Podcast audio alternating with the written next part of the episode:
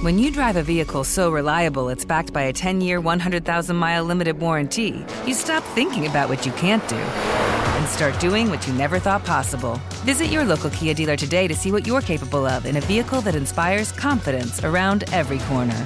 Kia, movement that inspires. Call 800 333 4KIA for details. Always drive safely. Limited inventory available. Warranties include 10 year 100,000 mile powertrain and 5 year 60,000 mile basic. Warranties are limited. See retailer for details. The Nikki Glazer Podcast. Her roast of Tom Brady stole the show. Now she's talking about it on the latest episode of the Nikki Glazer Podcast. I said, tell Tom Brady that I'm the Tom Brady of roasting. Lots of people roasted the GOAT, but only Nikki is still being talked about. Every time I refresh my DMs, it's 14 blue check marks of people I didn't even know who knew me are writing like paragraphs to me. Hear that in all episodes of the Nikki Glazer Podcast on America's number one podcast network, iHeart. Open your free iHeart app and search the Nikki Glazer Podcast to start listening. If you love sports and true crime, then there's a new podcast from executive producer Dan Patrick and hosted by me, Jay Harris, that you won't want to miss. Playing Dirty Sports Scandals. Each week, I'm squeezing the juiciest details from some of the biggest sports scandals ever. I'm talking Marcus Dixon, Olympic gymnastics, Cain Velasquez, salacious Super Bowl level scandals. Join me on the dark side of sports by listening to Playing Dirty Sports Scandals on the iHeartRadio app, Apple Podcasts, or wherever you get your podcasts. Welcome in wins and losses. I am Clay Travis, and we have a fantastic guest, a guy I have been a fan of. I'm going to be straight up right out the top. Auburn men's basketball coach Bruce Pearl is with us. And, coach, you are down right now at the Final Four in New Orleans. And you know, with these wins and losses conversations, the hope is that people are going to enjoy them for a long time to come, but just kind of setting in context here. And so I'll start with this question What does it feel like to go to the Final Four? What does it feel like to almost go to the Final Four? What is the experience like to coach in the NCAA tournament? And how long does it take when you either win or lose in the NCAA tournament to get over the experience, if that makes sense to kind of start with contextually? Hey, Clay, if this was the first question, right, we're going to need more than an hour, okay? uh, because, and, and I think the wins and losses thing, when you bring Bruce Pearl on the show, you get all that. You get the wins and the losses, which I think is really, really good. Um, you, it's com- every, it's completely different. First of all, the Final Four is the National Association of Basketball Coaches um, meetings. It's our annual meeting. So when you're not playing in the Final Four, you're basically hobnobbing with your fellow wizards, uh, catching up on how bad the officiating was all year long, rule changes, uh, you know, eating too much, um, and, uh, and and and and you know, kind of celebrating your seasons, having meetings, you know, looking at you know uh, the different apparel and the different equipment and all the different things that out there, things that you would do uh, at, at, at conventions. Um, if you're in it, um, you're on a magical carpet ride, and you're wondering how in the world did a bum like me get to be on a stage like this and be playing for a national championship, and you you just stop and thank God and for the thank for the blessing and and um, and you just hope that you are up to the task uh, to help your team uh, win a national championship.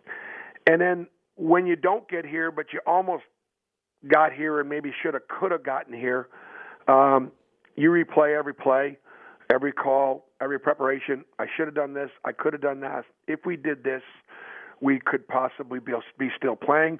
But I think when you do that, that's how you get better. Um, because you know I'm not going to sit still. Uh, I'm gonna I'm gonna reload. I'm gonna rebuild, and I'm gonna grow as a coach because uh, I want to I want to get back here and I want to win one. So I got so many things that I want to dive into with, but I just want to start with your career. You mentioned how fortunate you feel to make it to a Final Four, which you did with Auburn. You were close a lot of times with Tennessee. But when you were coaching at Southern Indiana, and I think you started off at Stanford and then you were at Iowa and you're grinding and you're working as hard as you can. Um, sometimes you don't ever. I'm curious when you're at Southern Indiana and you're a coach and you win a national championship there.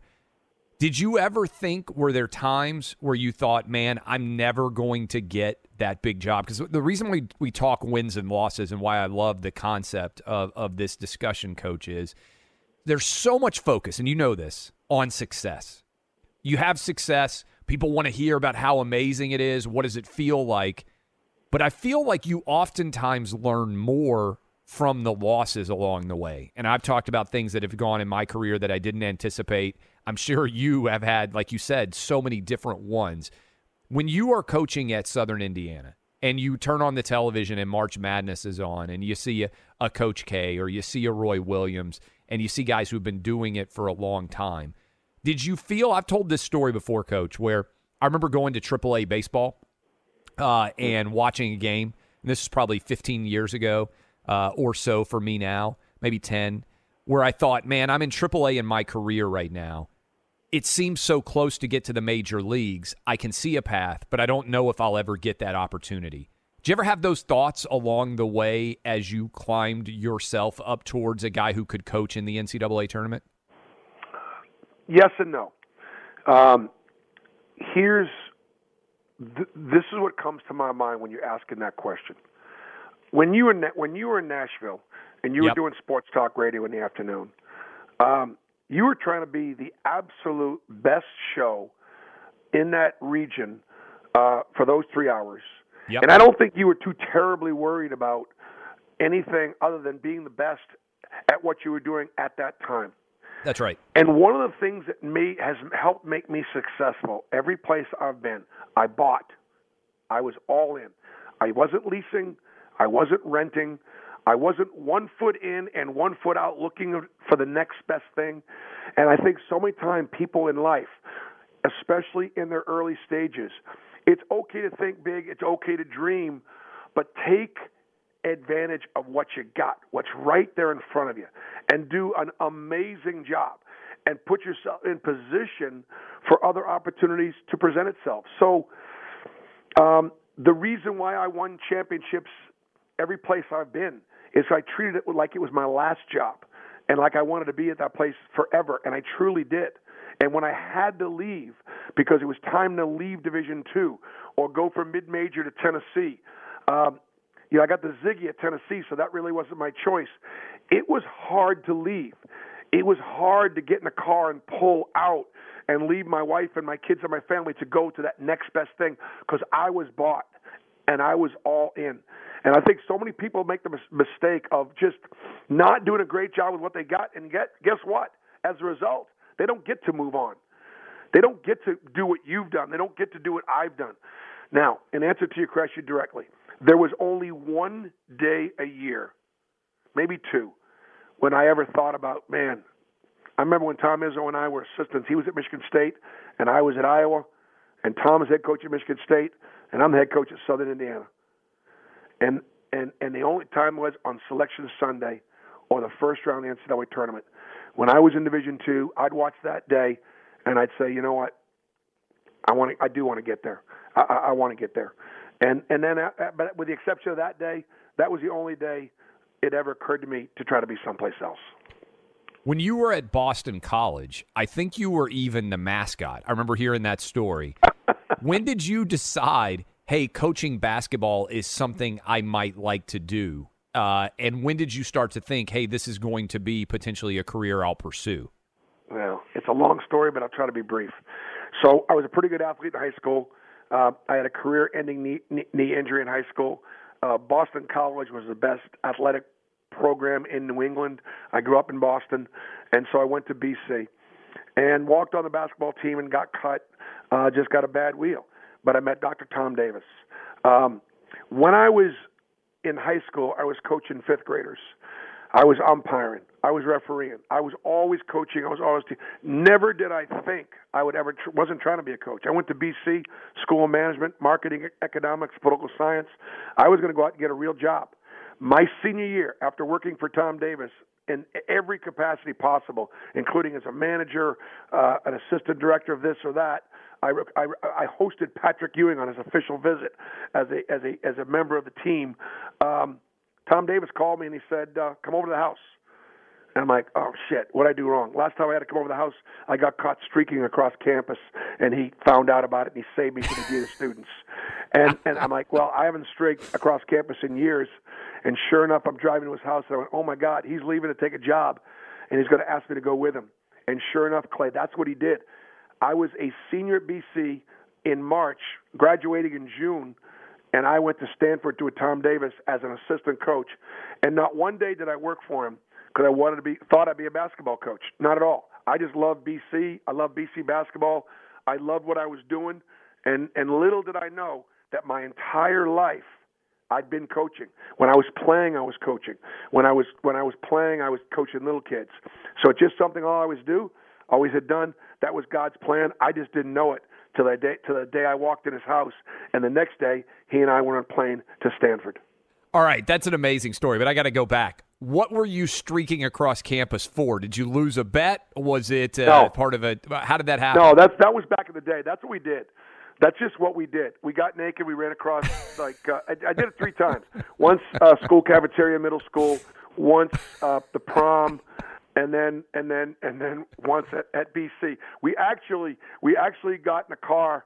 Uh, and we went to the BC. Went to, uh, we had there was a football game at Holy Cross out in Worcester, and uh, me and a bunch of our buddies, we got in a car with a lot to drink and uh, locked our clothes in the trunk and drove to Worcester naked.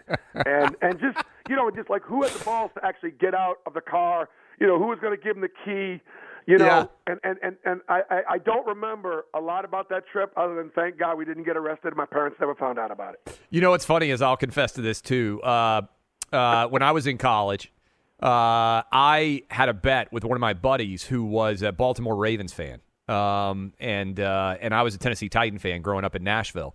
Yeah. And uh, we bet whoever was going to win a uh, playoff game. Titans had a playoff game against uh, the Baltimore Ravens. They lost, of course, because they always lose every playoff game. It feels like that matters just about. And uh, I had to do a, uh streak around. The, I went to George Washington in D.C., so I had to streak around D.C. And what was funny about that, um, first of all, I didn't get arrested, but I think it would have been a federal offense because you're you're in the District of Columbia, and uh, and Coach, I remember um, in our freshman year dorm, uh, the Secret Service raided the dorm because a kid was making fake IDs. And it was a federal offense because you're in the District of Columbia, right? So, you know, a lot of kids know about, you know, you're 17, 18 years old, whatever, on a college campus, you want to be able to get, uh, buy a beer, go into a bar.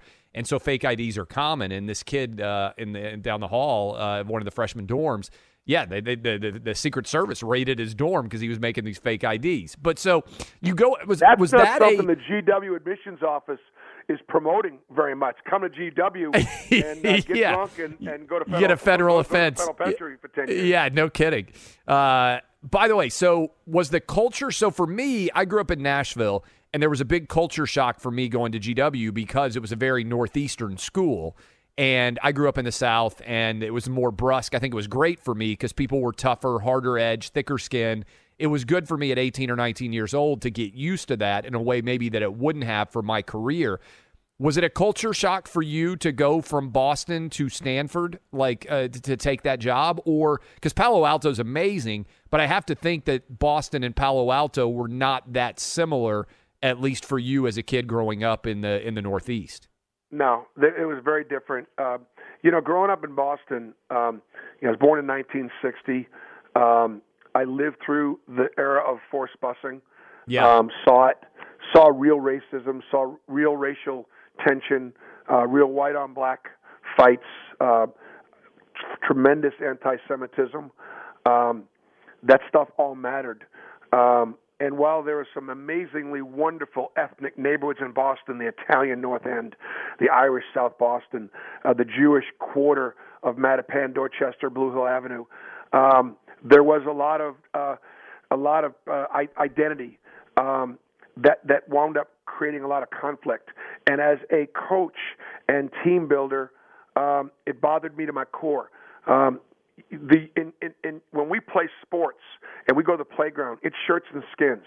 I don't give a rat's ass what color you are. Can you rebound? Can you make a shot? Um, I don't care whether you go to temple or church or or if you don't. You know, can you guard somebody? And and and we play as kids, and and and we're not We're, we're not identifying each other that way. And but our parents and our grandparents maybe are or were.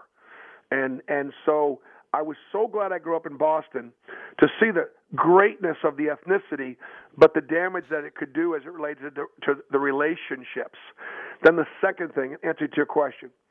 So I grew up a Kennedy Democrat. You know, um, you know the Kennedy family. You grew up in, in, in Boston at that Oh, yeah. time. I mean, it was just like, oh my God, they, you know, it, and and and so much. They were heroes, absolutely heroes, and and and and, and why not? Um, and then as I drove across the country on my slash honeymoon, and also my when I drove out there to start working at Stanford, um, and I was always a Boston Globe reader. Um, I began to pick up newspapers back in the day.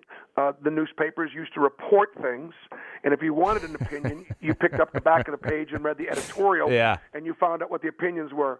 And Clay, what I what I came to know then, back in 1970, uh, excuse me, 1982, when I traveled across the country, is that the same story that would be written in the Boston Globe would be a completely different story in the Indianapolis Star and the Des Moines Register and the LA Times. It blew me away. And I came to realize then the incredible power of the media and how the media could absolutely control, I say control, not influence, the minds and the makeup of the readers.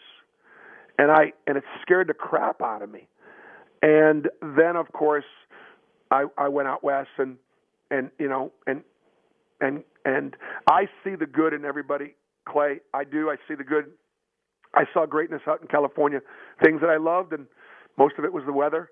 Um, and is and um, and yeah, and then through coaching, I was able to you know get into the Midwest and the South, and I've I've seen this great, great, great country of ours, and um, yeah, but it, it's amazing where you live, um, and uh, what you read or what you watch or listen to has an, an awful lot to who you are and what you believe. Yeah, I'm curious, by the way, now that you mention it, what was it like to be a Jewish kid going to Boston College, a you know Catholic Jesuit school? Did that feel incongruous to you, or did you feel comfortable there despite obviously a religious difference? I don't know what the vibe is like at Boston College, or what it would have been like for you from '78 to '82 in the, the time that you would have been there.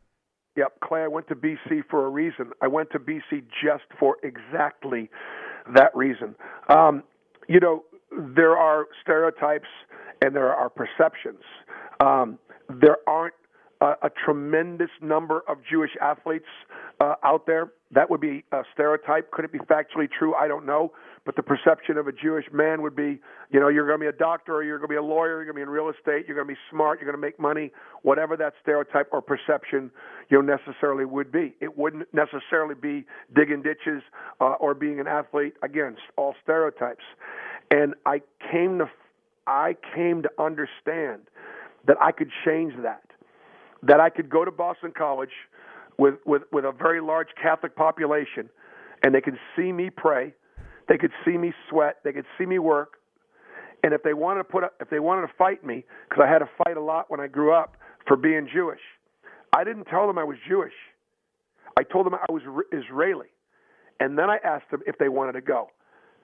Like, you want to dance? I'm Israeli. Let's dance. With the idea being that Israeli people were thought to be tougher, is that is that what you were thinking Damn when right. you were like, hey- yeah, damn damn right damn straight. And and yes and and that's what i wore you know that was my armor. That was my courage. That was my i, I could look to israeli leaders for strength. And i did as a as a young jewish boy. Um and you know what? All it all it was clay was getting to know each other overcoming you know the ignorance of never really having a jewish friend or never really having a black friend or ne- and, and and and so my life has been through sports and it started at a very young age saying dude we are we are brothers. Abraham is the father of all nations. We are brothers from another mother but our father's the same. He's the same guy that that that brings us together I tell people all the time when I as as I've never been more religiously comfortable anywhere in my life than in the South. Nowhere among among evangelical Christians, um, because when you go to services there, they read from the Old Testament. They talk about Jesus being a rabbi and being a Jew. And when I hear that as a coach and as a as somebody that whose whole life is about bringing people together, I'm saying there it is. Jesus brings us together. He doesn't separate us. My whole life growing up Jewish, that was a separator. They believe Jesus was the Son of God. We don't. They believe he was the Messiah. We don't. There's the line, the sand. That's the bloodline. It's drawn. And if you live on this side or that side, we're willing to go to war over it. And I'm like, no, no, no, no, no. Their God, their number one guy, their dude, the greatest guy to ever walk the face of the earth, Jesus, was Jewish. He celebrated Passover. He celebrated the, he walked to Israel, to Jerusalem. How many times a year to celebrate the new year, Rosh Hashanah or Yom Kippur? Dude, that, that connects us. Whether you don't think so or not, I do. It's right there in the history books. And then that's who I have sort of become. Can't we look at the things that we have more in common than the things that separate us? It's such a. I, I, there's so much to unpack there. Did you early on recognize because that's really what you have to do as a coach, right? The coach's yep. job is to bring people who may have tremendous differences into a cohesive whole. Much of what goes on in the country today is the opposite of that, right? You appeal to a certain segment of the population in the hopes that you can motivate that group to support you going up against somebody else. Now, that obviously your team in some level is going to have to go up against other teams. But when you go to Southern Indiana, you've been at Stanford, you've been at Iowa, you've been an assistant coach. How did you end up there? And what was the experience like to go from being an assistant coach to being a head coach? How much did you have to learn? And I'll give you an analogy here that I love um, that I think you'll appreciate. Um, back in the day, I remember hearing a great story from Norm Chow, and I think it's a great metaphor, larger universe for people as they engage in a new job. When he became a head coach for the first time, and I think it was at Hawaii, he was standing on the sideline, clock was running down, and he thought to himself, "Boy, somebody really should call a timeout. you know? and then he thought, wait a minute. I'm the guy. I've got to call the timeout. I'm the head coach. He had come from being an offensive coordinator where you watch somebody else have to make the call, right? Like you can be yeah. in the headset saying, boy, somebody should call a timeout. But he yeah. was thinking to himself as he watched the clock, boy, somebody should call a timeout. And then he thought immediately, like early in his coaching career, you're the head man. You know, you still a line from uh, Harry Truman, the buck stops with me. I suddenly have to make that call. What is it like to go from an assistant as you work your way up, grinding no telling how many hours, to suddenly being the guy who has to call that timeout, who has to make that decision? How did you find that transition? If you went to work every day as an assistant and felt like you had a very impactful role, like Norm Chow had as a coordinator, um, then there's not as big a transition um, to being the head coach. But if you went to work and just simply punched the clock and really didn't take it home at night and worry about it and, and were sleepless because you couldn't get this done or that done, um, or couldn't go back to sleep because your mind couldn't get off of what plays you should be calling, then there's a huge jump, and then you're not ready for it. Um, and I think because I was an assistant and I tried to care, uh, and I wore it on my sleeve. I wasn't impacting the games nearly as much as the head coach or the players, but it, but it mattered as much to me as it did to them. And so, if it matters to you, I think that adjustment uh, is a lot less. The pressure uh, and the anxiety uh, is greater. Um, you know, every time a head coach gets fired, um, oftentimes head coach is a little better off financially, sometimes a lot better off financially, but down goes his staff and yep. their families, and the trainers, and the strength coaches, and the nutritionists, and the statisticians, and all those other people who aren't as financially secure. And so I wear that. I, I have a responsibility. Clay, when I got fired at Tennessee because I lied to the NCAA about a, a stinking barbecue, Yep. all right, all right, and all I had to do was in my in my interview with the NCAA, I didn't have an attorney. Why?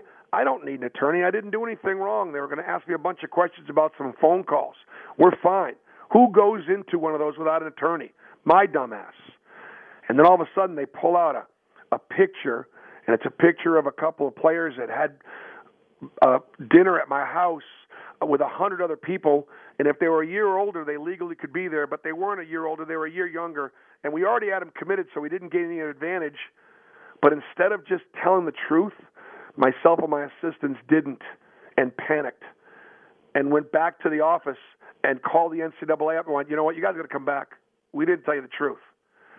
Um, but when I made that mistake, which I am accountable for, and I know I minimized it right there, and I shouldn't have done that because what I did in, in, in not telling the truth um, cost myself my job, my reputation, but it also impacted those other families. Thank God Steve Forbes is the head coach at Wake Forest University, and Jason Shay is assistant, and um, and I'm at Auburn, and um, and, and, and, and, and, and everything is good. I, I'm curious when you left, and I'm going to come back to Tennessee because I, I do think that's a fascinating part of your story. Uh, but when you left Southern Indiana, is it valuable to learn? You, you said you had kind of thought of yourself as a head coach, maybe as an assistant coach. Is it valuable to learn without everybody watching you as a head coach? And, and, and what I mean by that is, Yeah. There are a lot of guys who get their first job, and when they get their first job, they're immediately going to be criticized and analyzed in excruciating detail over being that head coach. How much did being, and I'm sure there were media that covered you, but how much did being under the radar in some way as a head coach at Southern Indiana make you a better coach? Was that a better pathway than maybe in retrospect having gotten a head job uh, at an Yeah. NCAA major institution where people are paying attention on a day to day basis? Well, Bo Ryan, who coached at Wisconsin, coached at Wisconsin Platteville in Division Three, and Wisconsin Milwaukee in Division One mid major before he ever got the Wisconsin job. And when Bo was at Platteville, I was an assistant in Iowa, getting ready to take that Southern Indiana job, Division Two, and he said, "BP, let me tell you something. It's the greatest thing I did. You know, uh, I learned how to coach. I cut my teeth, and understand this, Clay. You might only get one shot of being a head coach, and you better win." Because if you don't win, you might never get another shot. Guys get it, they lose, they go back and be assistants. Maybe a few years later, they'll forget about what they did when they got their chance, and maybe they get another chance. But most of them don't. So the key is you you better win, and you better take a job that you, think you got a chance to win, because it's only chance your only chance to get you know to get another job. Um, but Division two is really good. Division three is really good because guess what? There's great coaching at those at those places. Uh, sometimes almost better coaching than Division One. Division One, you got good coaches, but guys that can recruit, guys that can run programs, but not necessarily all of them being great coaches. Um, and I think that uh, I think you know that that would be um, obviously a, a, a, a great you know training ground uh, and a great preparation. Uh, not just not having as much attention. Um, look, no matter what you do, you got to win. You know, when you're winning, when you're winning, they're worried you're going to leave, and when you're losing, they're packing your bags. So coaches are always coming or going. You won a national championship, by the way, at Southern Indiana in your third year. And then you continued to coach there. I'm looking at right now 231 and 46. How tough of a decision was it to make to go to D1 and to take Wisconsin Milwaukee? I'm sitting I'm sitting on my porch with my wife, and uh, and and we are you know I got it going on at Southern Indiana.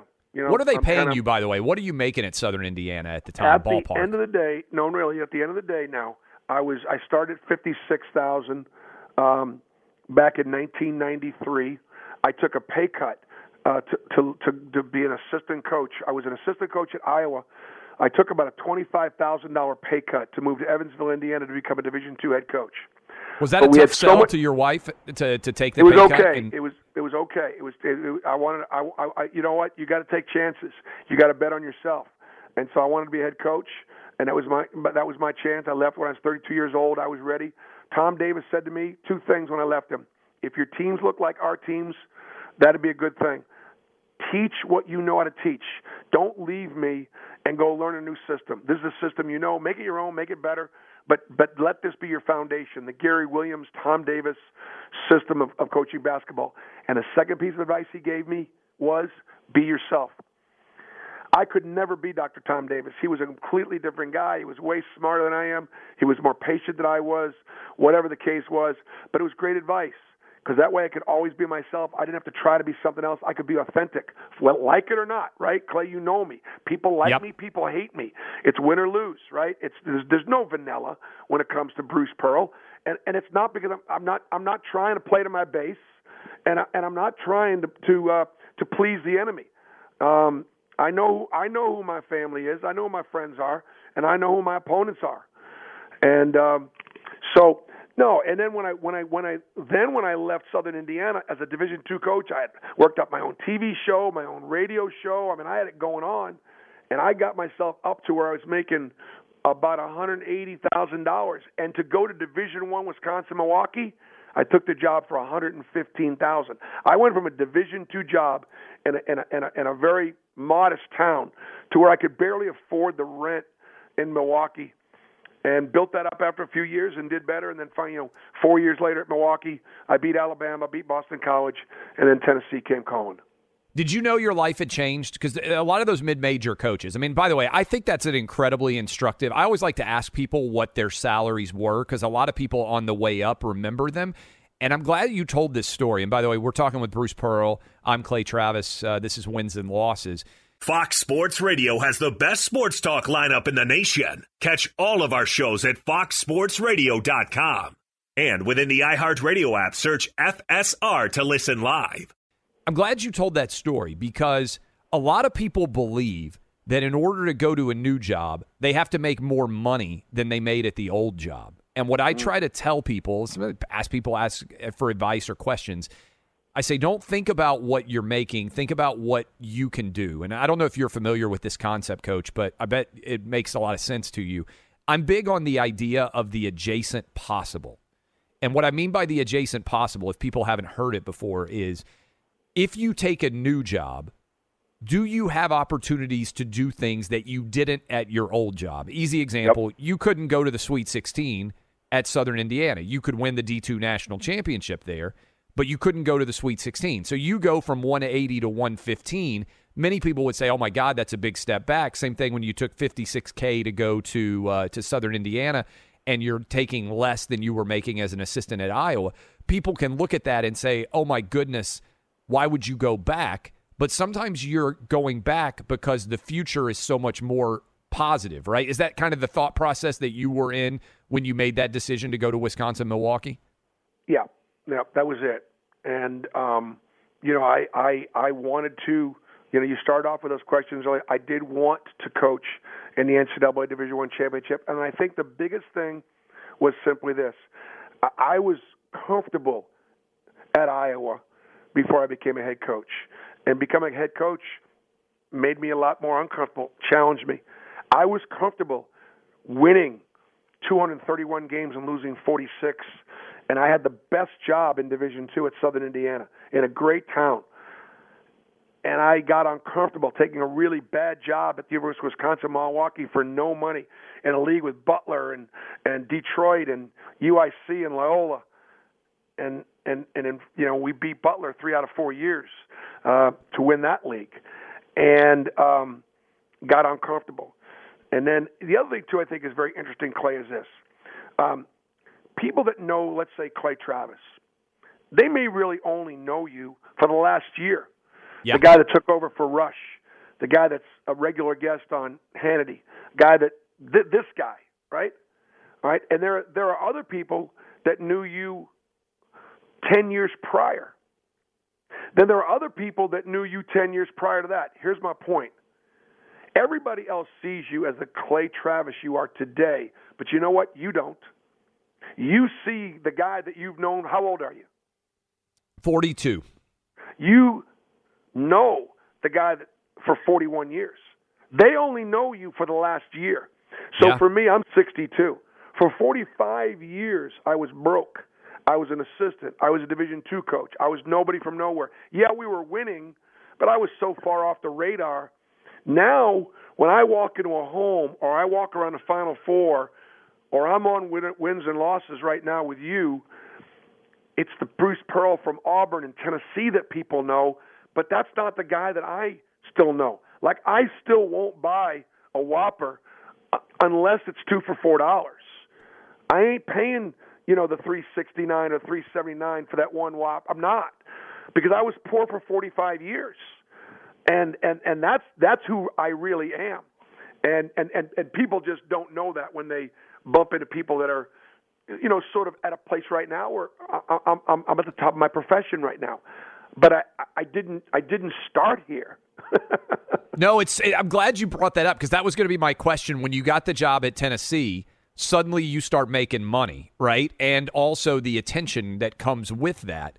And I always like to ask people, and look, I, I did not have uh, substantial money either like I was all would never order. You mentioned the Whopper. I would never order something that was anywhere near the most expensive thing on the menu. Uh, nope. You know, like if you sit down in a restaurant, you're like, oh man, I would ne-. now. It's a good thing to not have to worry about that.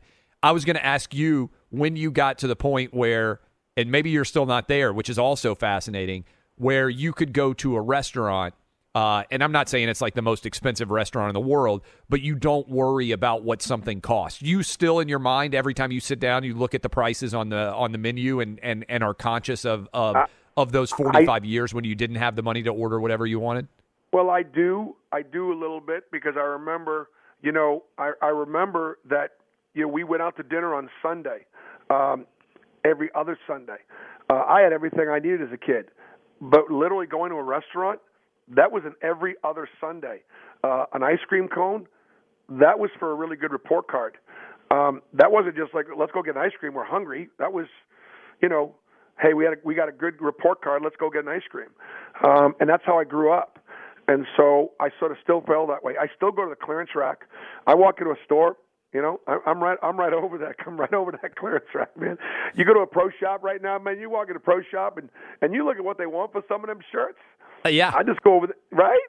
Yeah, I know. I mean, look, I get made fun of all the time for the clothes that I end up wearing. I mean, I buy stuff at Costco a lot.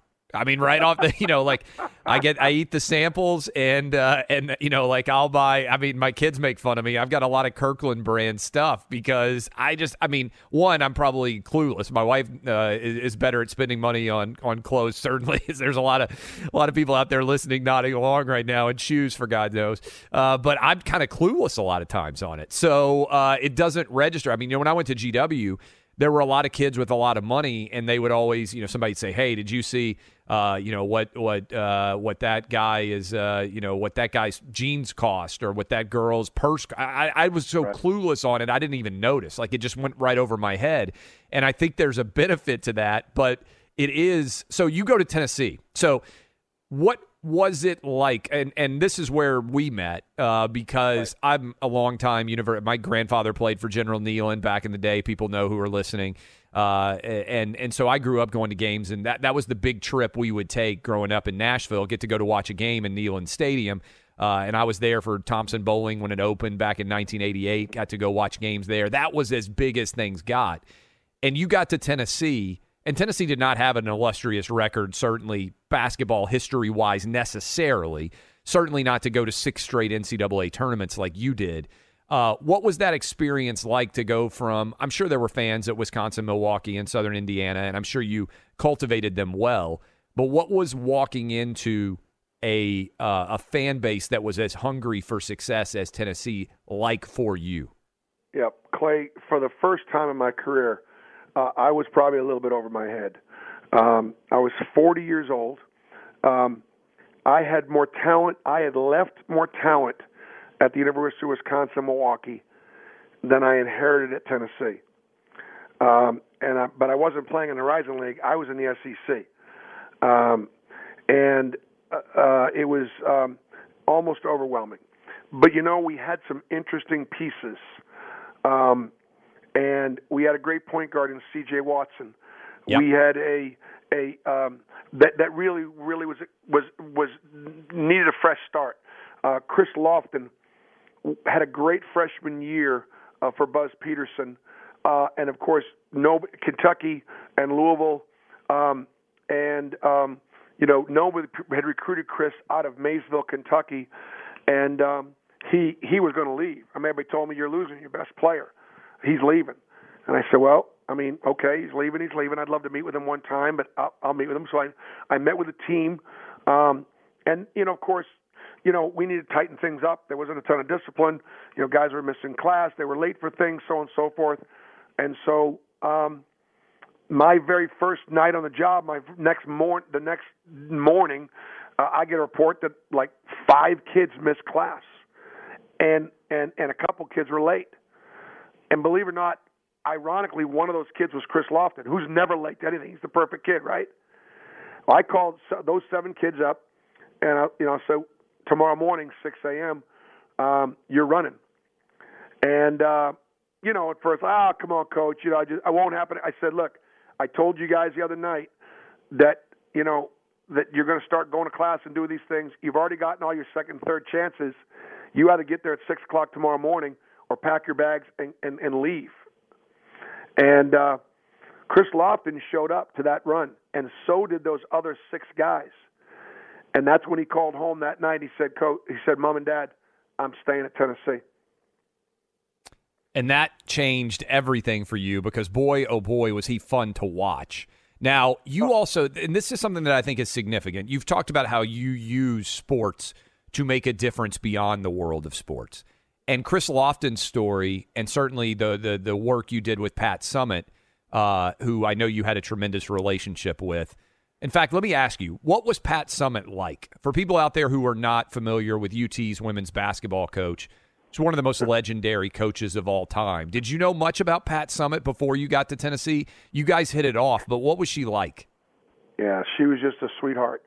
Um, Pat could have, Pat would have been, um, she would have been successful no matter what she did. If she was a university president, if she was president of a country, if she was a United States senator, if she was a men's baseball coach or a women's basketball coach, Pat Summitt would have been would have been one of the best to ever do it. That's just how she was driven, uh, how she was raised. Um, she was an incredible mom. She was a great friend. She was loyal, and she created a brand. Clay, how in the world could the, could the Tennessee Volunteers have ever walked away from the Lady Vols? I mean, yeah. when we were the Vols at Tennessee, that was like nothing compared to being a lady Vol. Yeah. Like and then and then and then and then these you know these cancer culture folks that are on the other side of things or these these women's activists, they looked at lady this as somehow not being as good as oh we got to be the lady bulldogs. We got to be the lady this or that. No, we're bulldogs. Well, guess what? At Tennessee, the lady Vols had it going on, and the Vols weren't shit compared to the Lady Vols. It's so true.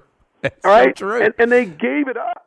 yeah. Pat Summitt created the Yankees. She was the Dallas Cowboys. She was the brand for women's college basketball. She was the face, and she owned it.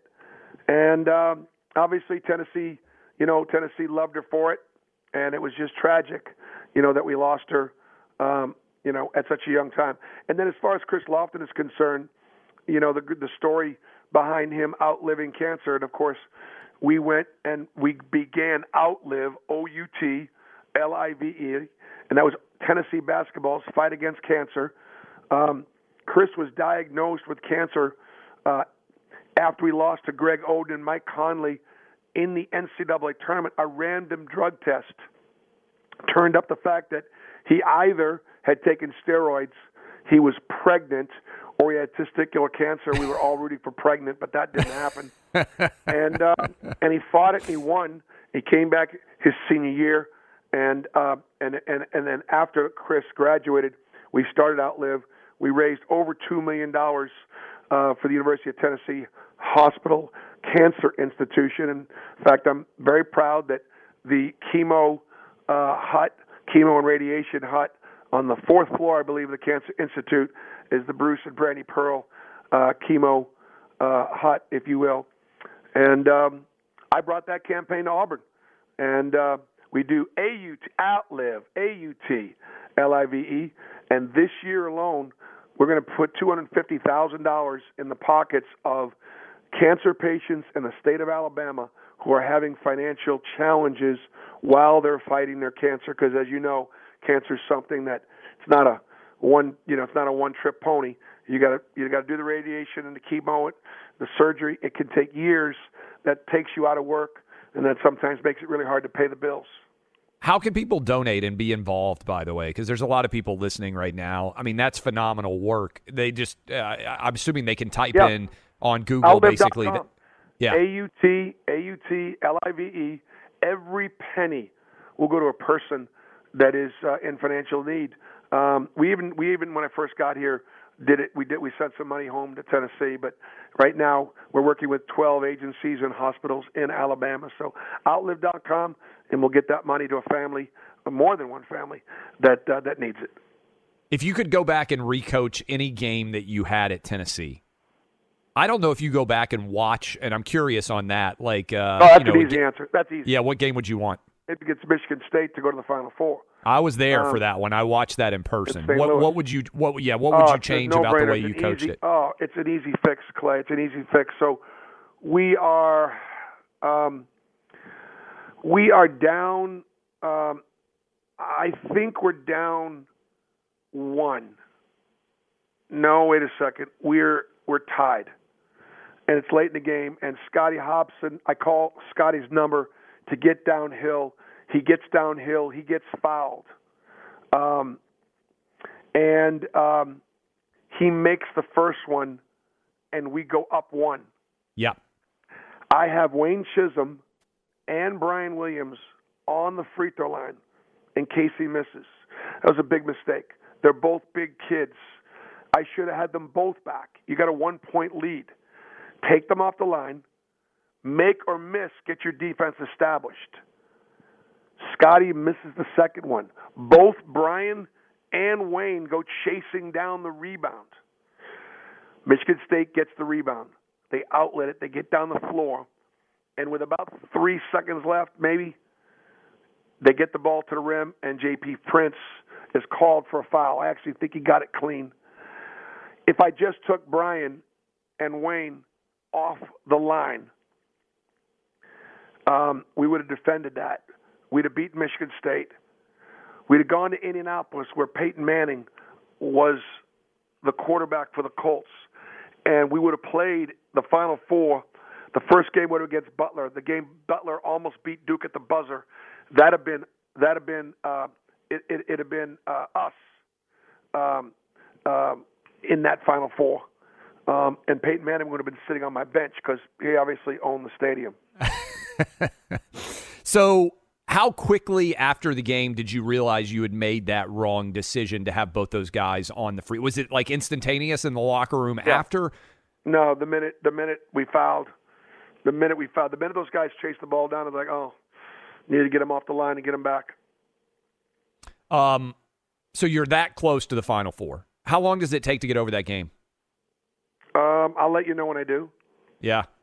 You know, I mean, still, you I still think about it that- because you, wanted to take- I 'cause you think you could have won a national championship potentially that year, right? You go to the Final Yeah, Four. I- Butler. I, I thought Duke. I thought Duke was the only team uh, uh, that we could. It was like West Virginia, uh, Butler, Duke, and Michigan State. It would have been Auburn. We would have played West Virginia. I think we would. I think we would have beaten them, and then we would have gotten Duke in the championship game. Duke was better than us. Duke. Duke. Duke won the national championship that year, but I would. You know, obviously would like to. You know, had a shot at him. when you lose your job at Tennessee, and you mentioned it earlier, uh, over, I think the NCAA shortly thereafter made that not even a penalty, right? Um, Yeah. in, in terms of having like a 17 year old, I think it was a junior over to the barbecue, as you mentioned. Uh, so you get in trouble not for really the, the, the infraction, but lying about it. Do you still do should Tennessee have stood behind you? You've seen a lot of coaches that have had a lot of different issues. Yes. Uh, that universities have stayed behind, stood behind them. That may have changed somewhat uh, in the last, you know, seven or eight years, maybe more so than back then. Yep. But do you wish Tennessee had stood behind you and supported you? Uh, Yep. And and if they had, I'm, I'm assuming you still think you'd be at Tennessee. Yeah, no, I, I, I think look, a couple things happened at that time. Um, you know, first of all, you know, should Tennessee have fired Phillip Fulmer a year after he went to the SEC championship game Right. and almost beat LSU, who won the national championship? Uh, and the answer is yes.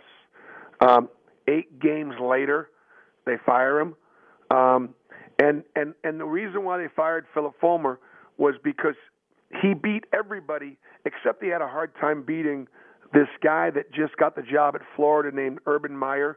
Yeah. And um, uh, you know what? And the guy who just got the Alabama job Sa- uh, suddenly, I Nick Saban. Yeah. Saban. Yeah. Yeah. Saban. Yeah. Well, little did Tennessee realize at that time that nobody had beaten Urban Meyer, would beat Urban Meyer or Saban, but they didn't know that at the time, and they should have. He owned Georgia and South Carolina and Vanderbilt and Kentucky and everybody else he played. And um, nine wins and the Outback Bowl wasn't enough. Yeah. All right, and and and and obviously they're still they're still cursed for it. And then you know, from my standpoint, the Tennessee fans were wonderful, Clay, absolutely wonderful. And I apologize to them for making a mistake. Um, but the leadership at Tennessee um, at that time, the board of trustees, the president, um, didn't stand behind me. I think Mike Hamilton, our AD, tried, um, but he wasn't able to. And um, no, it was uh, it was it was a it was it was very hurtful. Um, I still love Tennessee because I love the fans there, I love the people there. Um, and and I, I got to tell you, I'm glad that I'm at Auburn. Um, I, again, God had a plan, and I'm not saying it was His plan for me to make a mistake like that, but obviously He saved me, uh, offered me grace, and I wound up going to Auburn. And for me, this has been the great. This has been the greatest fit for me. Um, Auburn is a fantastic place. And by the way, if your kids don't go to Tennessee, they should really they should really look no seriously. Yeah. Knowing who you are and knowing what you're all about, being an Auburn man or an Auburn woman, loving God, loving country, um, man, Auburn is a, is a, a we need more places like Auburn in our country educating our kids. And You this know- country would be even better off if we had more places like Auburn. It's it's interesting you say that, and, and I'm going to come back to it in a sec. How much beating up of yourself? You and I got to know each other. You would come on and break down uh, college basketball for us back when we were doing the the 3HL show in Nashville. Yep. And you stayed in Knoxville and you took a job outside of basketball. And you're there close to the University of Tennessee. You had to sit out, I think, was it three years uh, Yep. where you're not allowed to coach. How much did you beat yourself up over that experience? How tough was it to stay in Knoxville and be so close to a job that you had obviously loved while not knowing necessarily if you were going to get that next job? And I'll ask you about how you came to pick Auburn and how that came together. But how tough was those were those 3 years for you? Well, uh, they were tough, um, but but but but there's there was one very simple reason behind it. I looked at one other coaching job. Uh, Donnie Nelson uh, offered me the Dallas Legends job in the G League, um, Yep. and I almost took it. And I always appreciate uh, Coach Carlisle um, and and and uh, those guys for giving me that opportunity. Um, but I was a divorced dad, and I had an eighth grader and a, and a young one in high school, and I just couldn't leave Knoxville for that reason. I, I just I couldn't leave them. I couldn't take them with me, and I, I, I didn't want to, um, you know, I didn't want to leave town uh, having just recently been divorced, and so I I had to stay in Knoxville. And Bill Sansom, the H.T. Hackney Company, uh, gave me an opportunity. You see those trucks running all over all over the place with that big H, uh, delivering stuff into convenience stores. That, along with XM Radio, along with 3HL, along with ESPN, I worked about six jobs to try to, you know, pay all the mortgages and pay all the things I had to pay. Um, and um, and then when Tennessee, when Auburn came knocking, it really was partly a recommendation that Mike Hamilton made to his friend Jay Jacobs, who was the AD then, and said, "You need to hire him. This guy's good. Character wasn't an issue. Um, it, it, it, you know, for better or worse, it's our culture and our character our greatest strength. And um, the, the, the coaching staff that I put together, the men I have around our kids, um, and um, and so everything everything's worked out really really well for us, Clay. I- Blessed be. I remember when you took when you took the Auburn job. Uh, I remember us having a conversation. This was, uh, I, I don't think you'd be uh, upset about this now because you've obviously had tremendous success. But you said, hey, I did it at uh, Southern Indiana. I did it at Wisconsin, Milwaukee. I did it at Tennessee. I think I can do it again at Auburn, but I'm not sure. Uh, and I, I remember that that conversation just because you're taking a new job.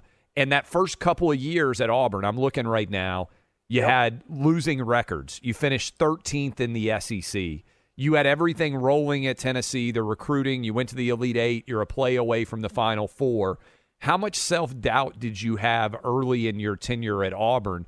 Because I imagine finishing what four and fourteen and five and thirteen those first two years had to be humbling for you. Um, you know what? The, you're absolutely accurate with every single word you used, except the last one. Um, I am a very humble person. Um, I know I don't act like it, but I really am, and I'm not paying myself a com- I'm not paying myself a compliment because I don't think a ton of myself. I don't. Um, and but you're right. I had um, immense self doubt. Like I went to my I went to Jay and I said, Jay, listen, I've been here two years. Um, I was out three. Um, what I'm doing right now is not working, not cutting edge. Um, when I went to when I was at Milwaukee and my days at Tennessee, what we were doing, it was in fuego. I mean, people wanted to know what we were doing and how we were doing it. We were on top, or you know, or at least you know, for an up and comer for not being a blue blood. And absolutely, I had tremendous self doubt, um, and even thought about, you know, man, I might I might have lost my touch, right? Maybe. Yeah. And um, I wound up, you know, recruiting a couple good players, you know, making a couple of adjustments on my staff, studying a little bit, and uh, got it back. And for the last five years, nobody's won more. We've won three championships in five years at Auburn. We've won more games than anybody in the league in the last five years. We've beaten Kentucky seven years in a row. Now we haven't beat them every time we played them. Probably beat them half the time, but we. I mean, we've done the things that you need to do um, to be considered one of the best programs in the, in the SEC. I meant to ask you another question back because I do think it, it factors in here. This is wins and losses. I'm Clay Travis, Bruce Pearl. Fox Sports Radio has the best sports talk lineup in the nation. Catch all of our shows at foxsportsradio.com. And within the iHeartRadio app, search FSR to listen live. You mentioned having young kids. How do you balance being a dad with having, and this could be true for being a mom too, with having a highly intense and pressurized job that is so incredibly competitive? You seem to have a, based on my experience, a really good relationship by and large with your kids. How do you balance that? What advice would you give now? You said you're 62, your kids are grown. Uh, Yep. There's a lot of people who are listening to this right now that have young kids and they're trying to be successful professionally, but also get that work life balance. Do you have any words of wisdom for people out there who are trying to balance all of this? Yep. You know, um, we go to work every single day, basically, so that our kids will have it better than we had it. Um, and sometimes that takes us away from the, the, the precious ones that we're trying to take care of. Um, honesty is, is the best policy. My kids always knew where I was. And there were trade offs. Um, I didn't have any fishing trips or ski trips, not many golf vacations with the boys, and I'm not complaining. Um, I worked and I hung out with my family. Now, did I enjoy working? Did I go on a golf trip every now and then that was work related? Um, yeah. But my kids always knew where I was. And when I was away from them and I had to miss something, um, we talked about it and I tried to get them to understand. Now, I didn't miss a parent teacher conference. I made as many games and plays and things that I possibly could make. That took a priority, and my kids knew it. And then the other thing I did, and my dad did this with me too. My dad took me, he worked every Saturday, but he took me to the office on Saturday. I worked out in the warehouse while he worked in the office on Saturdays, and it was a way for us to come and go together because he worked six days a week. He could have gone in the office on Saturday and not taken me. I always took my kids on the bus. I always brought when I went on the road. I always took one of them with me. I had one with when I was at Southern Indiana. Now, when I got to Tennessee, not quite as much because of the way we traveled. Um, but you know what? Do the best you can. Make sure your kids know where you are, and and if you can't be there, make sure they at least understand why, and and provide them with an explanation. What would you mentioned Auburn being such a fantastic place? What makes Auburn such a fantastic place in your mind? What do you wish the rest of the country was like like Auburn is? What does Auburn do well? What would the country what could the country learn from Auburn in your experience? Well, you know what? First of all, um, as you know, Clay, I am conservative. Um, I grew up a Kennedy Democrat. Um, I, you know, I'm, I'm much more Republican leaning, um, and and I love our country, and I'm a patriot. And uh, I believe in values, and I believe the sanctity of life. Uh, I, I, I'm a, I, I believe in God. Um, I pray before meals, um, and um, and I try to live a, a life where I'm doing the things that would give God a chance uh, to to bless me for it. Um, how you treat people, um, you know, the kindness that you show, the generosity that you show. Um, you know, um, that's kind of what Auburn is. Um, if you're interested in a different girl every night or going out to a different bar all the time, and if you want to run fast, then you need then you need to go somewhere else because you're not going to fit in at Auburn. Um, our student athletes, our students, they're they're grinding, they're training, they're working. We're having fun while we're doing it. But you know what? Sometimes fun is going to watch Suni Lee in a gymnastics meet uh, rather than going out to the bar and getting trashed. Now, back when I went to Boston College, it was different. I mean, it was sort of different then. You know, you, it was like Animal Farm. That was what college was. It was Animal Farm. And uh, you remember that movie, right? Oh yeah. Was it not Animal Farm? Animal no, House. Uh, Animal House. Animal House. Yeah. Animal House. Animal Farm Yeah. was the book. Uh, Yeah. Animal House. And and that was what I grew up thinking college was supposed to be. So how drunk could I get? You know, like I said, how many times could I streak? You know, that's what that's what that's what that's what I thought it was supposed to be. That is exactly opposite of what Auburn is.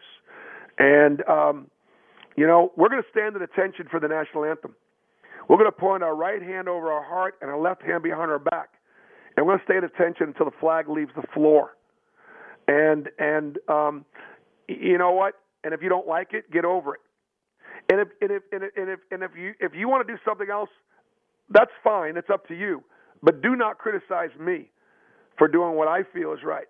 And that's one of the things that we lost too. Like like um, you know, in my family, um, I've got a couple of children that are way left of center. All right, Yeah. I got a couple of children that are way right of center, and I'm actually kind of proud that that we're a mixed family, if you will. But we're going to sit down over dinner and we're going to have a conversation, and we're not going to get elevated. And I'm I may not agree with what you think about what's going on in Ukraine right now, or what's going on in Israel right now, or what's going on at the border right now, or what's going on in Washington right now. But I'm going to respect your opinion, and I'm going to listen to it. And I'm not going to find eight ways to Sunday to, to, to tell you that you're wrong, even though guess what? I, I don't agree with you. Um, the difference at Auburn is we should be able to share our thoughts and exchange of ideas. And at so many other places, uh, particularly places that are more liberal, uh, it's their way or the highway. And if you don't agree with them, somehow you're either a racist or uh, or, or part of the basketball uh, of deplorables, um, or or something that just is um, not very complimentary. By the way, I agree with almost every everything you said. This is not going to be a surprise. You and I uh, see eye to eye on a lot of things. Let me ask you this: I love Charles Barkley. Um, he obviously is Auburn basketball prior to you. A lot of people, when they heard Auburn basketball, would think Charles Barkley. What is Charles Barkley like? What does he mean for Auburn basketball and the university as a whole? Charles Barkley is like this. When you are at a party and it's a crowded room, there are people in that room that are talking to you and they're actually looking over your shoulder trying to see who the next best guest is that's walking Yes. into the party. When Charles Barkley is talking to you, he's looking at you, he's engaged with you, and, and, and most likely you're either the janitor, the bartender, the server, and uh, hold on a second, Michael. Michael Jordan. I'll be right with you. Hold on one second, Mike. He'll finish his conversation with you Yeah. before he gets to me or Michael Jordan or anybody else in the room. He is genuine. He is kind. He feels grateful to Auburn for having stayed with him at a time when he was young and uh, you know got into some trouble and recognizes that Sonny Smith as his coach, Auburn as his university, Coach Pat Dye as its leader, helped get him from where he was to where he went. And um, you know, Charles Barkley is a great American and You know- loves Auburn. He does, and and I've been fortunate to get go out to dinner with him a couple of times. Uh, we overlap. I don't know him perfectly well, but he gave. oh, I was out to dinner with him once, and I think you'll appreciate this advice. It's one of the best pieces of advice I've ever gotten. Uh, he said, "Clay, uh, this was early in my radio career because uh, the guys who d- worked down at JOX, I think you probably know Lance Taylor, Ryan, uh, Jim Dunaway, uh, Ryan Brown. They had a great show. Um, we were out to dinner with them, and they have Barkley on all the time because Lance has been buddies with Barkley for twenty some odd years. We're out to dinner, Lance, me, and and Barkley um, in Birmingham, and uh, and Barkley said, uh, Clay, you know, because we had just done the show, he said, I got great advice for you in media. He said, if you, and I think this is great advice for life, but it certainly works in an industry where you might be in public eye sometimes. He said, if you worry about the people who don't like you, then the people who do like you won't like you anymore. and I just thought that was so Yeah. incredibly profound. This is before social media had taken off. This is probably, you know, 2006, 2007, we're having this conversation. And it makes more sense today than it even did back then. But I use that with my own kids, right? Because you're someone who's comfortable in your own skin. We've all seen you shirtless, for God's sakes. I like. I, I am very. I am very comfortable in my own skin, for better or Yes, you worse. I'm going to tell you what I think. But if you disagree with me, that doesn't mean to your point on your uh, your family. Like if somebody says, "Hey, you're you're crazy," that's an idiotic opinion.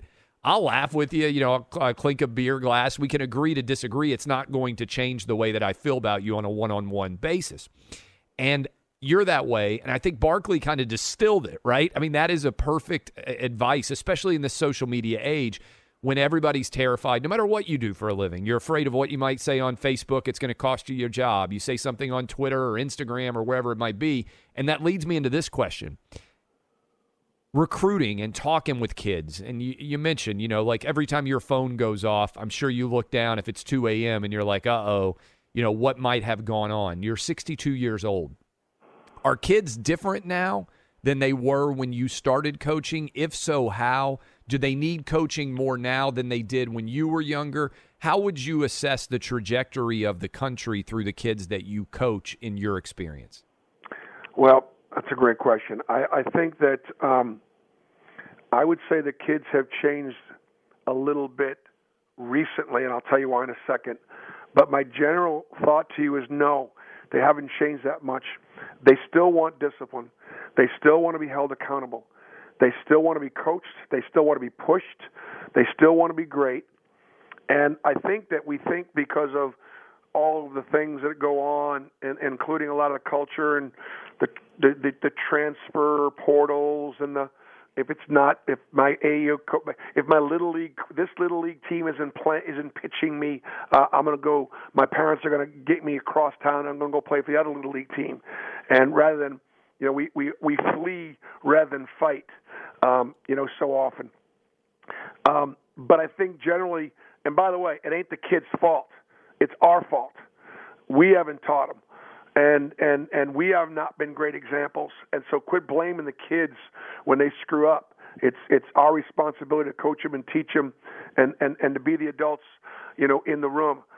The greatest challenge right now we have, Clay, is the social media, is the is is the platform, um, and the kids are spending an enormous amount of time on it and on their phones, and uh, and and the time they're spending doing that, they're spending a lot less time either going outside and playing and learning how to interact with one another, uh, or you know the days of you know just going down a playground and just playing some ball, or you know going out there and throwing a couple of sweatshirts as first, second, and third base, and playing stickball versus you know having organized umpires and selling concessions and travel ball and all that. I know things have changed, but I'm old school, so we've lost some of that. But if the kids have changed, it's not the kids' fault. If I asked you the question about Tennessee, I want to ask you the question about Auburn. If you could go back and recoach any game at Auburn, which game would it be and why? Is there one that immediately comes to mind? Um, you know, it doesn't come right to mind. I don't know uh, that I could replay the Virginia game again, and and I, and I think we did the things that you're supposed to do down the stretch to win that game. Um, obviously, was Virginia better game. than you? Is it easier if you lose to a team like you said? Duke was better than Tennessee the year you might have been able to go to the Final Four. Yeah, Do you it- think that UVA it- it team was better? If you played hundred times, would they beat you more than they than you beat them? Mm, I think we. I think it'd be pretty darn close. I really Yeah. do. Um, and and obviously at the end of the Virginia game, we had a couple of really tough calls um, that that that prevented us from getting that that, call, that wound up being factors at the Yeah. at the end. Um, um, maybe the last game that I that I coached against uh, Miami, um, we were the better team. We got upset by Miami, um, and I would have done a number of different things there um, differently.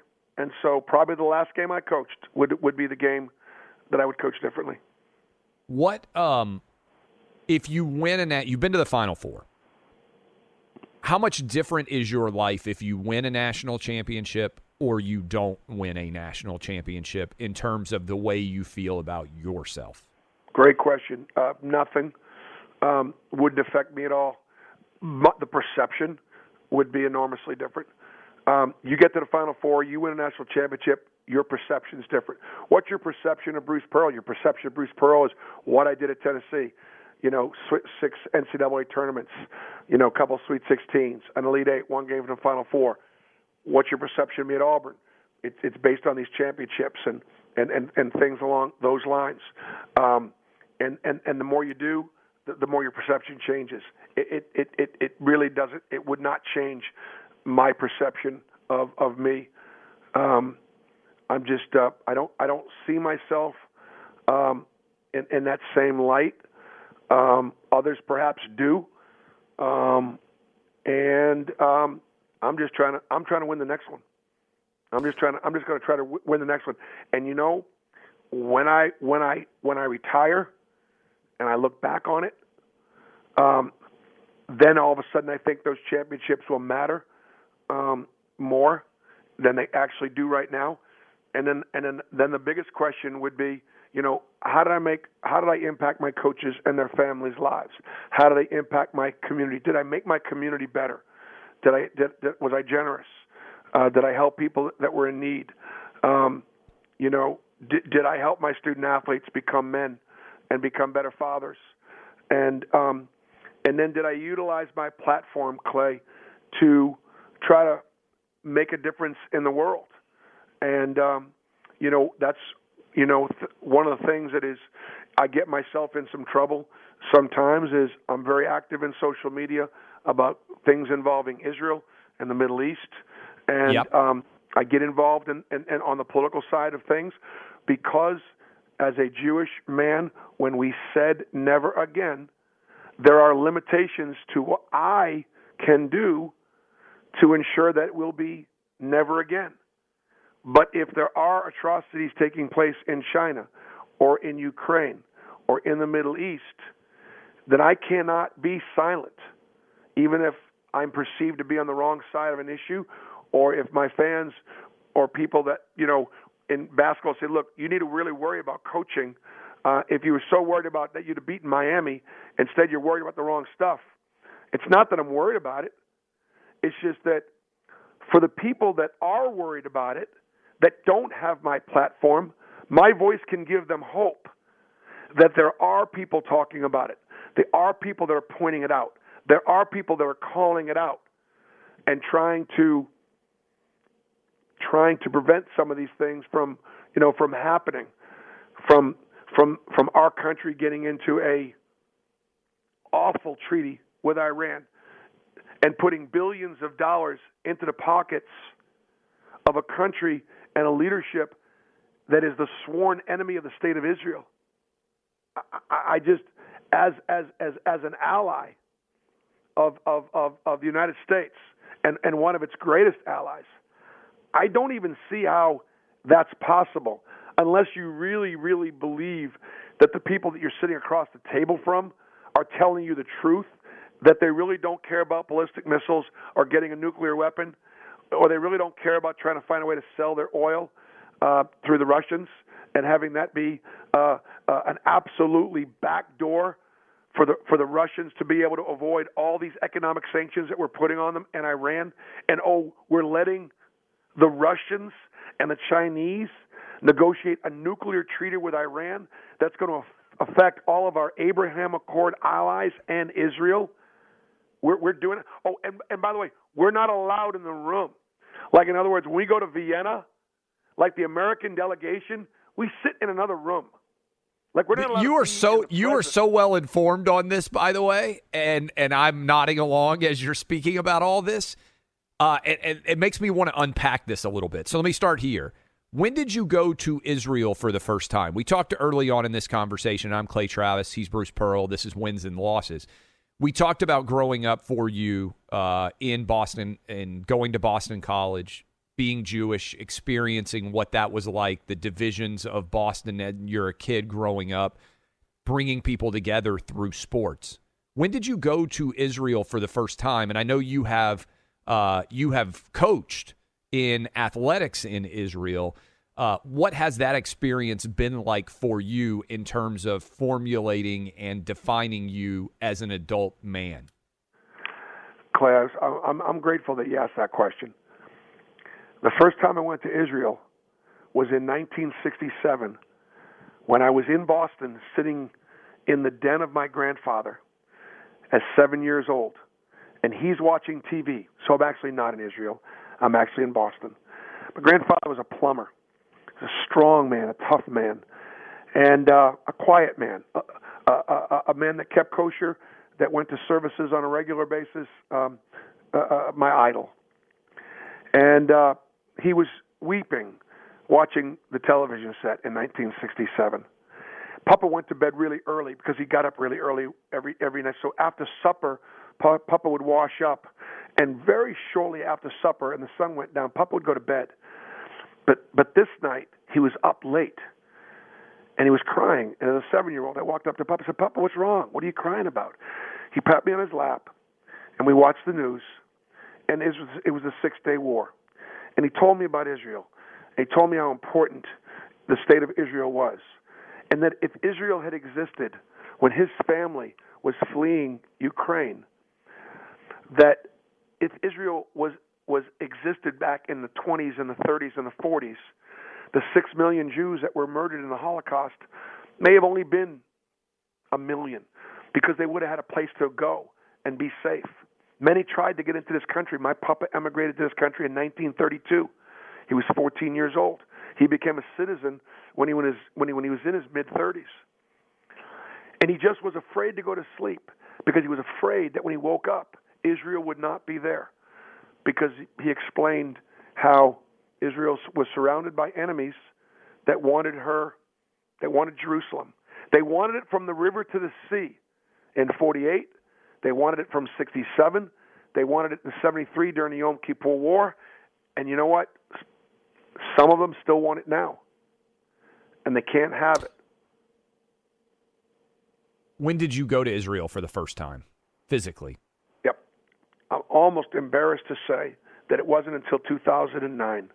Um, why did it take you that long, and why did because, you go for the first time? All right, because uh, my plan was to either join the army here in this country uh, and serve for a year, or actually go to Israel and serve for one year. That was my plan. And then, as I as I'd mentioned to you before, I'm a 21 year old senior at Boston College still with the plan of either going to the United States military or the Israeli military. I didn't did, hadn't decided which one. When Dr. Tom Davis offered me a job to go with him to Stanford in March of my senior year, and so that thought of serving either my country or Israel um, went away, and I never went back. I went back in 2009 where I coached in the Maccabi games. I coached my son Stephen, and uh, we won the gold medal. Uh, we beat Israel in overtime in the gold medal game, and thank God it's really hard to beat Israel in Israel, but we managed to do it in a game of basketball. And um, and since that time, I've been to Israel a couple more times. I'm going again in May, and I'm going again in August with my team. I'm bringing the Auburn basketball team to Israel because I want my players to see the diversity, to see that it is not an apartheid state, to see that about half the population in the state of Israel are almost as dark as they are. And I want them to unlearn some of the lies that they've been told. Um, and then maybe someday they want to come back there and play basketball because other than the NBA, one of the one of the one of the best places to play professionally is in Israel. What was the experience like to win with your son in 2009 in Israel? Danny Grunfeld was on the team, Ernie's son. Um, my son Stephen, we had some great friends that were on that team. Todd Golden, who is the new head coach at Florida, played for me on that team. Todd was also oh, wow. one of my assistants. Yeah, he was one of my assistants at Auburn when I got the Auburn job. Todd's a very, very dear friend. Is going to do a great job for the Gators. Um, and um, man, it was just an honor to wear the USA.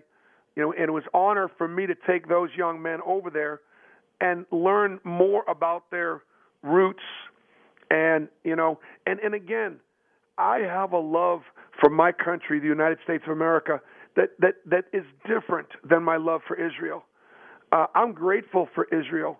Um, i owe everything to this country. I would die for this country. Um, i probably would give my life for israel as well. Um, but i want I, I, I think the way you get to feel that way is by going over there and experiencing it. And unfortunately, Clay, just like so many things that you hear and read, it's it's people want to know the truth about it, and it's so very very difficult to get the truth. I'll just put it to you in this in this context. There are nine million people in Israel. There are six million Jewish people, and there are three million Arabs living in the state of Israel. About two million of those Arabs are, U- are Israeli citizens, and most of them live far better quality of life than the Arabs that live in the surrounding countries. In Egypt or Lebanon or Syria or Iraq or Iran or whatever, there might be a dozen Jews, if any. Yeah. They're not allowed. Jews aren't allowed. I, I want to go. I, have never been to Israel. I mean, I love to travel. I would love to experience it. It's on my list to go. Uh, you know, what? I was raised. Yeah. Guess what? Next next May. Yes. Next May. I don't know if you know Governor Bill Lee very well. I do. I do. He's an Auburn guy. I, am sure that's Auburn how you know him. Yeah. And he's an awesome guy. And um, you know, depending on how things are in his state, because he would never leave unless things were in a, in, in a great spot. Bill Lee wants to come to Israel with us as well. You need, you need to come on that trip. I would. I oh, would I'd be, love to. so love uh, to walk where Jesus walked, and uh, with you and your your family, and uh, that'd be such a cool trip. That's May of uh, May of 23. Yes, sir.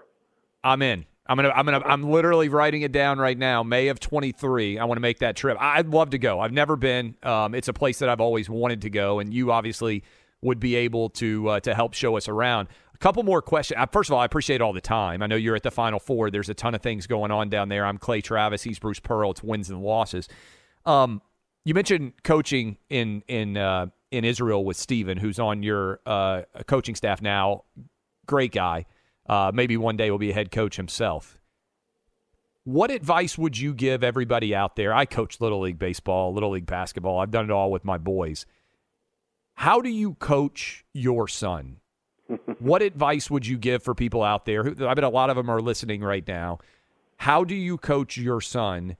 How did how did you find it? Not only you know, like I'm sure you uh, you know in in college, right, where he's on the team with you at the University of Tennessee, and how is it more difficult to coach or have uh, coach your son when he's a member of the team, or more difficult to be the head coach and have your son as an assistant coach on the staff? I'm curious Yeah. what the dynamics of that are like.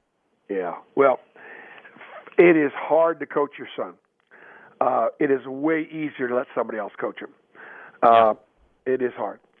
Um, you know, I, I, I, I love to tell this story, but you know, um, whether it was when he was a kid or not, you know, Stephen always threw his bat. He fouled out when we lost, or or or or or or, or, or he cried when we when he fouled out or when we lost. Um, and I always tell parents, I'd rather teach him. I'd rather try and teach him to care a little less than to care. Um, the kids that didn't know whether we won or lost or what the score was, and didn't Yeah. know whether to be happy or sad, win or lose, that, those kids I had a real problem with. Um, I didn't have a problem with a kid that threw his bat or cried when we got beat. I could we could manage that. We could channel that that anger. Um, the advice would be this: just try not to teach your treat your kid worse than you treat the other kids. Try and be fair, because although some will criticize you for favoring your kid, in reality, we don't. We actually are harder on our kid. He should be playing shortstop. We'll play him at second base. He should be batting third. We bat him sixth. Because we're afraid that you know maybe somebody would accuse us of favoritism. Um, and so try not to be harder on him. I remember one time after Stephen didn't play very well, got in the car. I said, "Who do you want to talk to, your dad or your coach?" He said, "I don't want to talk to either one of you." That is fantastic. Um, what about coaching with your son compared to coaching your son? Now he's on your staff. How is that different? easier. It's a lot easier. Um, you know, and and and and and, and look, no matter what your life's greatest accomplishments are, they are the greatest accomplishments because of not what you achieved, but who you achieved them with. And so that's why, you know, weddings or certain celebrations of life, births of a child, um, you know, things, winning a championship.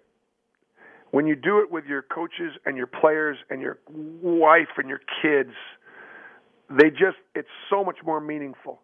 And so it is awesome coaching with Stephen. And he is, he's ready to be a great head coach someday. And I'm hoping he's going to be the next coach at Auburn. If you, how many more? You're 62. I'm sure you're looking out now into the future. How many more years do you think you can coach at a high level? You mentioned when you came back to Auburn, you thought for a couple of years, hey, I'm not sure if I'm going to get the change, get the turn. You obviously have things rolling in terms of SEC success. How many years do you see into the future that you think you can coach at a high level? Clay, as long as I can stay healthy and I can continue to compete uh, and and give our kids a chance to be successful, um, I'll coach. Um, but I'm not going to be one of those guys that's coaching, um, um, you know, in my 70s, for example. No chance. Um, so I've got an eight-year contract. I'm 62. Um, I don't know that I I don't know that I make it all eight. Um, but I don't worry about just take it one year at a time, take it one day at a time. But I can tell you in my crystal ball that I I I I I I, I, I have to make up for what I lack in all the things that I lack with effort and energy.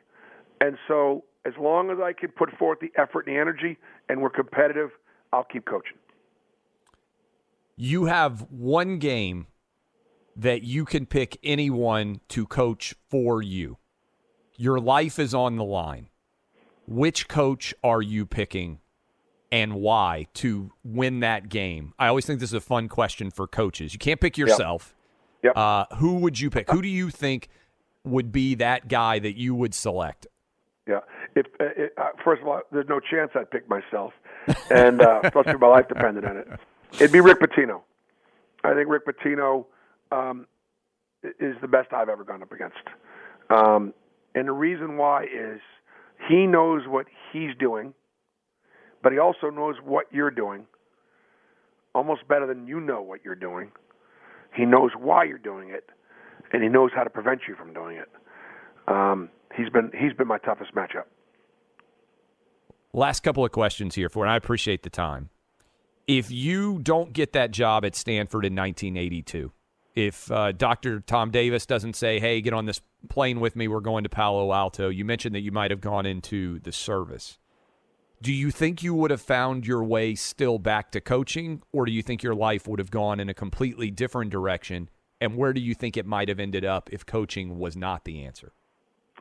Um, I hope I would have gone to the military, and then that may have sent me in a direction. Um, but it didn't happen that way. Again, that wasn't God's plan. Um, I do believe that uh, I, w- I, I was supposed to do what I'm doing. I do.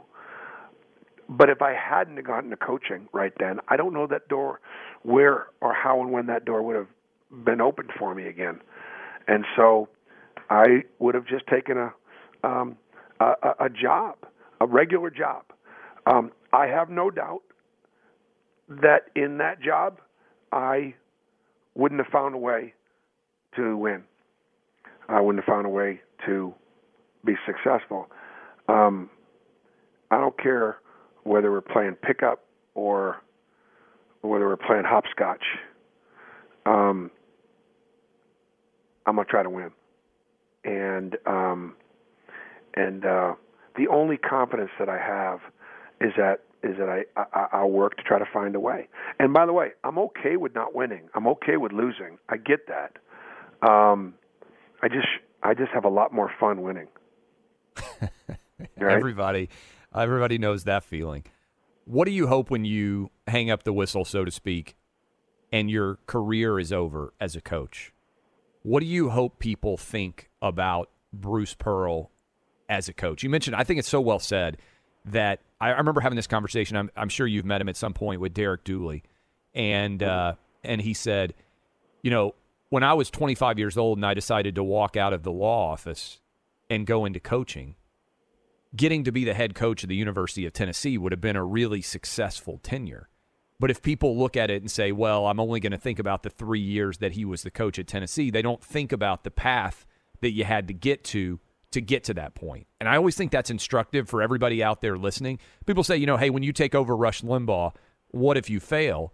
I'm like, well, first of all, you can't fear failure, uh, and and the opportunity was too good to pass up, and the influence was too good to pass up. But if it doesn't work out, it doesn't work out. You know, I had to do a lot of things right to get to that position to take that job. And I think if you only succeed, it probably means you aren't trying to stretch yourself too far. And I say all of that to ask you the question. You're 62 now. You may coach for eight more years, like you said, may get into 70. What do you hope people take? Again, to your point, people may only define you if they've only been paying attention to Bruce Pearl at Auburn. They think one thing. If they only paid attention to Bruce Pearl at Tennessee, but there's probably some people listening right now who watched your teams play at Southern Indiana and they've known you for most of your professional career. What do you hope people take from your coaching career? Well, I would hope Clay that they would take um, the approach that that he was more than just a coach, that he took his job as a coach and a teacher in the game of basketball very seriously, and he was and he was very good at it. His teams won championships. Um, is there a chance that the runs at Southern Indiana or Wisconsin, Milwaukee, at Tennessee, and at Auburn were as good a run as they had had in their history? Is that possible? uh, Coach Barnes right now has a has a real opportunity to uh, to get there with Coach Mears. I, I didn't. I wasn't there as long. Um, we had a good run that we, when we were there, though. There's no question. Um, and so that's important.